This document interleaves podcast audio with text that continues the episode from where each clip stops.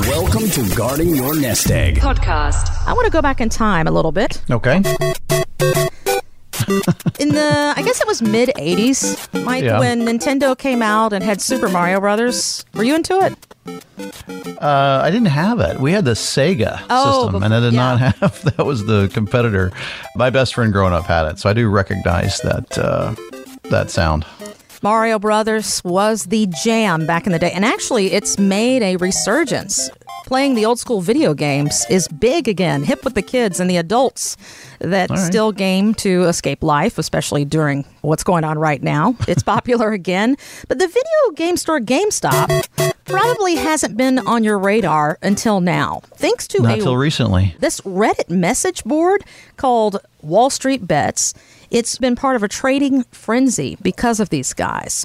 As I understand it, Mike, and I want Mm-hmm. you to clear this up because a lot of people are confused about this. They don't know if I've had it's a few good phone calls, thing, yeah. right? A bad thing, if they should have participated in it.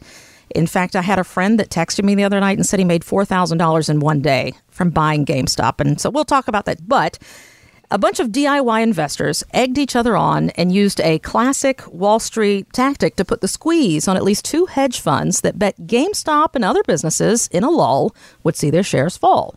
Well, the company's stock price spiked from just a few dollars in 2020 to more than $350 in late January, so dramatic that some brokers limited trading. Market manipulation happened. Mm-hmm. Some of our listeners may have been a part of it. Is this a good thing, a scary thing? It's very, very interesting, I think, to anybody in the financial services industry that, that watches the euphoria around it, right? So it's just like anything, it spreads. And then, mm-hmm. like your friend who got the $4,000 and He goes, "You're not kinda gonna believe it." And You're not going to believe it. And Why it's are like, you on hey, Reddit? Number one. Everybody, everybody's doing it, Kristen. You know, we should all just go. You know, and that's kind of what the Reddit thing was. Hey, everybody's doing it. Let's all buy it. Let's all drive the price up. And what they took advantage of, and actually several of the radio stations and stuff had actually called us last week to comment. But what they benefited from was something called a short squeeze. And so it was really this sort of David and Goliath kind of battle where Goliath is the big hedge funds that are shorting positions in companies like GameStop or um, think Bed Bath and AMC was Beyond another was one. one, Bed yeah. Bath and Beyond, right? They're, they're they're on this list, and so these big hedge funds who have you know billions of dollars to invest, they can apply pressure as they short those positions, meaning they're betting that it goes down. Mm-hmm. It actually pushes the price down, and so what this um, board basically, you know, this this internet chat site, and I, I'm not that familiar with Reddit, so I don't want to you know get too into it, but It's my a understanding is it's, you it's don't a wanna go down. community. Yes. Okay. well, it's this community, right, where you're communicating with thousands of people, and and you had mentioned the particular board or whatever that they were on, Mm-hmm. the topic, and it was like, hey, let's everybody buy it. And really put pressure on these hedge funds. Well, it was a are- tone of let's stick it to the hedge funds. Let's stick Let's it stick to Big it. Wall Street. in a lot of ways they did mm-hmm. right so then you get thousands of buyers all at once instead of shorting it buying it and the problem with shorting a stock is certainly you can buy money but the stock's price has to go down if you're shorting a stock you're betting it goes down when you short it the biggest risk to shorting a stock is you have potentially unlimited losses because there's no maximum price that a stock could go up to right just think of math infinity is the maximum number it just hmm. keeps going but on the way down, zero is the maximum number. So if I bought a stock for $10 a share and I was betting it that it went up, the most I could lose is the $10 I invested, right? Right. But if I shorted a stock at $10 a share, betting that it's going to go down, but it just keeps going up, right? It goes up to 20, goes up to 30, goes up to 40. It- It's potentially unlimited losses. So just to define real quick for our listeners, and I realize a lot of people know this, but the reason the hedge funds that are shorting were losing money. And the reason that GameStop went up so fast is they were forced to what's called cover their short positions. What do you mean? So buy them back. Oh, So okay. So they shorted it. Then they had to turn around and buy it before it went too high because their losses were potentially unlimited. And so that's why it spiked Hmm. so fast over that period of time. And certainly people were able to make money, but the people that are, in my opinion, going to get hurt and be careful in these situations. These situations happen over a Mm-hmm. very short period of time. But eventually, companies like GameStop or anything else, it's going to find its actual value. And so Right. when it was trading around $350 a share, certainly people are going back and looking at the book value of the company and going, it's not worth anywhere near that, actually. It's just this high number for this very specific reason. So at some point, it will find its actual value, which is probably um, where it was in 2020, where it was at that point. Um, Just a few and, bucks and you could, a share, and you could lose a lot of money, right? Yeah. And then you brought up companies like Robinhood, who wound mm-hmm. up in the media because they restricted trading. And a lot shares. of people felt that that was not okay. I mean, they're trying to stop the little guy from That's taking Yeah, advantage right. of a situation. What are your thoughts there? my thoughts, and just because I, I, work in the industry, there were two sides to that story. Certainly, there were probably some little guys and women, I don't want to say mm-hmm. little guys, but that were going to be harmed in the sense when it came to uh, not being able to trade the stock.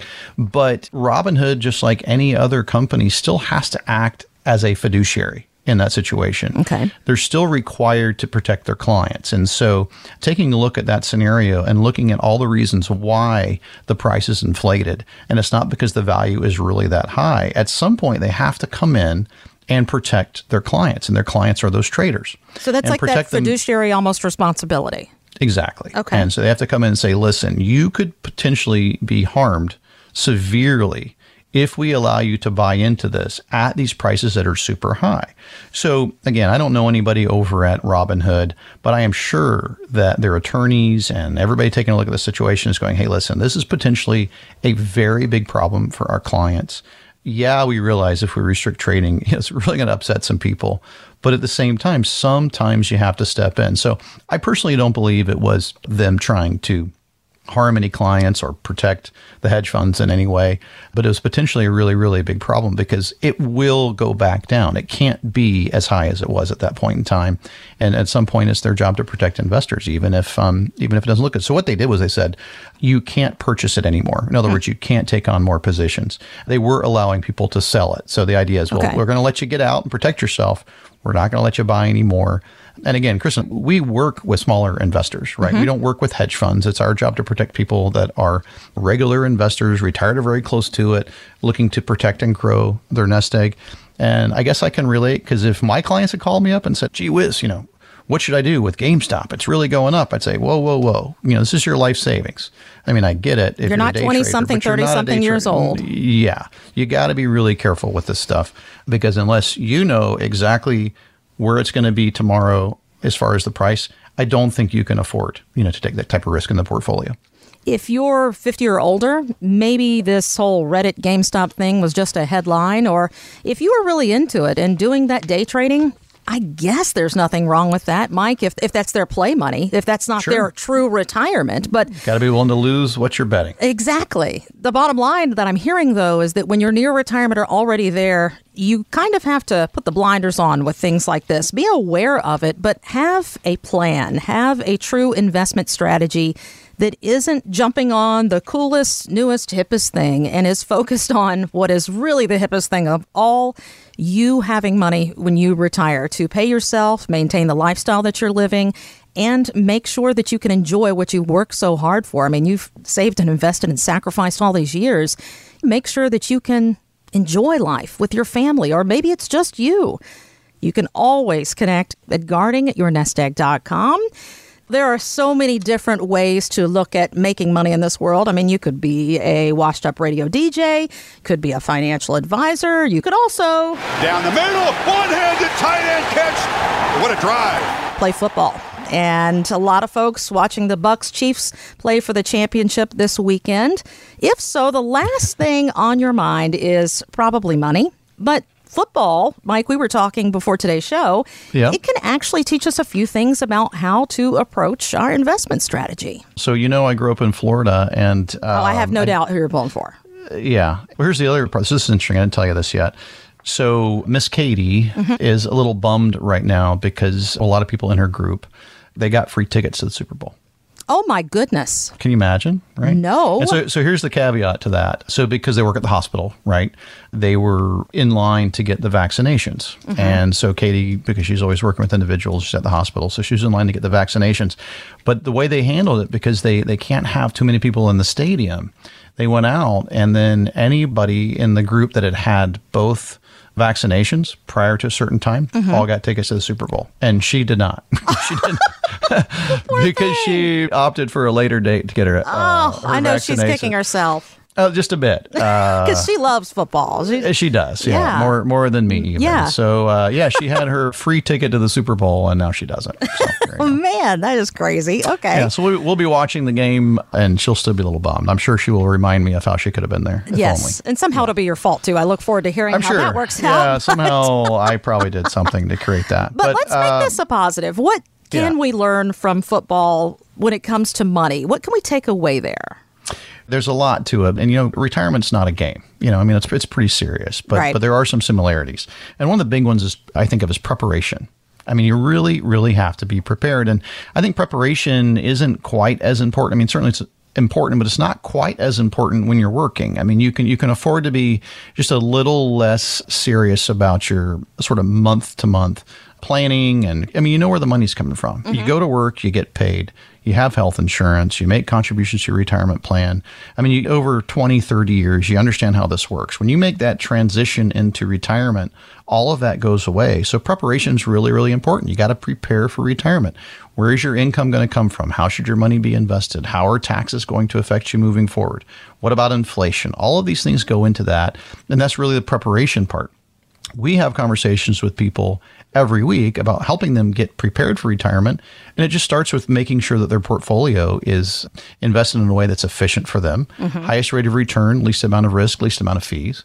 But then we also want to get into things like income planning, estate planning, tax planning.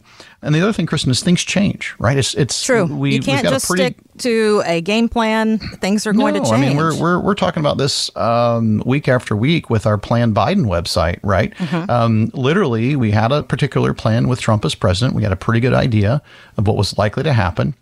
Now things have completely changed, right? I'd say, well, now we're calling an audible Mm-hmm. on on those retirement plans. We, you know, it's different. I mean, good grief, we'll talk about this a little bit later in the show, but you know, first seven days, forty plus executive orders. I mean, come on. I mean, if you're not worried about that, you haven't been watching the news. Uh, so again, calling an audible, and then just execution. So, um, you know, once you come up with a plan, you have to execute that plan effectively. And if you don't have the right strategy and the right preparation and everything in place to be able to then execute it in the best way possible, you're still going to have plans down the road. So, again, I guess we're making a football analogy because of the big weekend here and the Yeah. big game.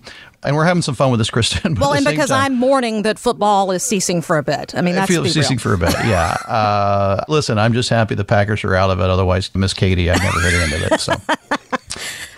but anyway, let's just make sure we're prepared. Let's have a good weekend with the football game, but at the same time, let's make sure we're prepared for retirement. the Bucs, the Chiefs, they didn't just stumble upon a lucky season and get there. I mean, sure, luck has something to do with everything to a small extent, but each team, each coach, each player had a plan and they followed that plan to get where they are.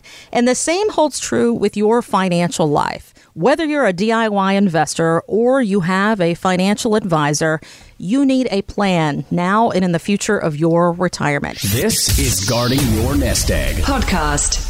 Mike Lester is a registered representative of and offers securities through World Equity Group Inc., member FINRA and SIPC, a registered investment advisor. Investment advisory services offered through Retirement Wealth Advisors. Talon Wealth Management and Retirement Wealth Advisors are separate entities and are not owned or controlled by World Equity Group Inc. Mike Lester is an investment advisor representative of Retirement Wealth Advisors Incorporated, an SEC registered investment advisor. Talon Wealth Management, Retirement Wealth Advisors, and this radio station are not affiliated. Exposure to ideas and financial vehicles discussed should not be considered investment advice or recommendation to buy or sell any financial vehicle. This information should not be considered tax or legal advice. Individuals should consult with professionals specializing in the fields of tax, legal, accounting, or investments regarding the applicability of this information for their situation. Past performance is not a guarantee of future results. Investments will fluctuate and when redeemed may be worth more or less than when originally invested. Any comments regarding safe and secure investments and guaranteed income streams refer to only fixed insurance products. They do not refer in any way to securities or investment advisory products. Fixed insurance and annuity product guarantees are subject to the claims paying ability of issuing company and are not offered by Retirement Wealth Advisors. Florida license number D056341. California license number 0N00828.